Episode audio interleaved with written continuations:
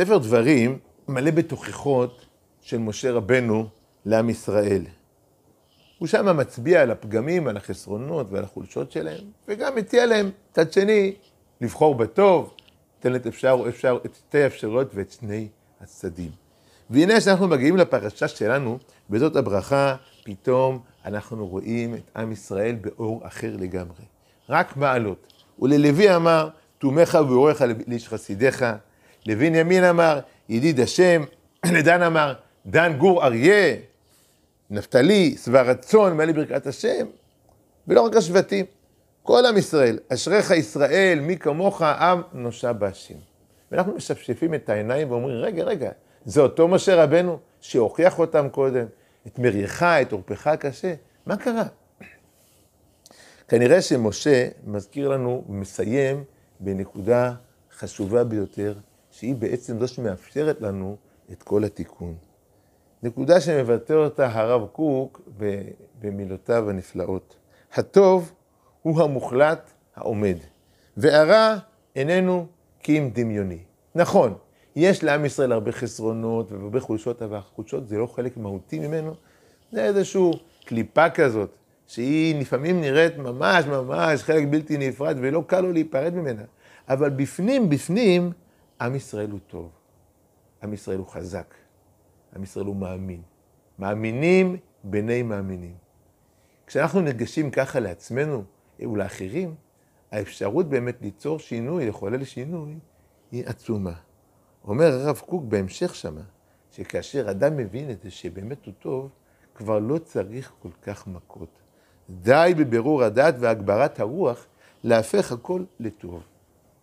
המילים הנשגבות האלה של הרב קוק, מסתבר שהן ניתנות לבדיקה מדעית כביכול, או לא כביכול. ישנו ניסוי מעניין שנערך על ידי החוקרים רוזנטל וג'ייקובסון. בניסוי הם נתנו למורים רשימה אקראית של תלמידים בכיתה שלהם, והתלמידים האלה הוגדרו על ידם כמכוננים. לא היה שום קשר למציאות. התלמידים האלה, חלקם היו בינוניים, חלקם חלשים, וחלקם באמת אולי מכוננים בהגדרה. אבל למורים הם לא סיפרו את האמת, הם כאילו עבדו עליהם. התלמידים האלה, עשרה תלמידים האלה מכוננים.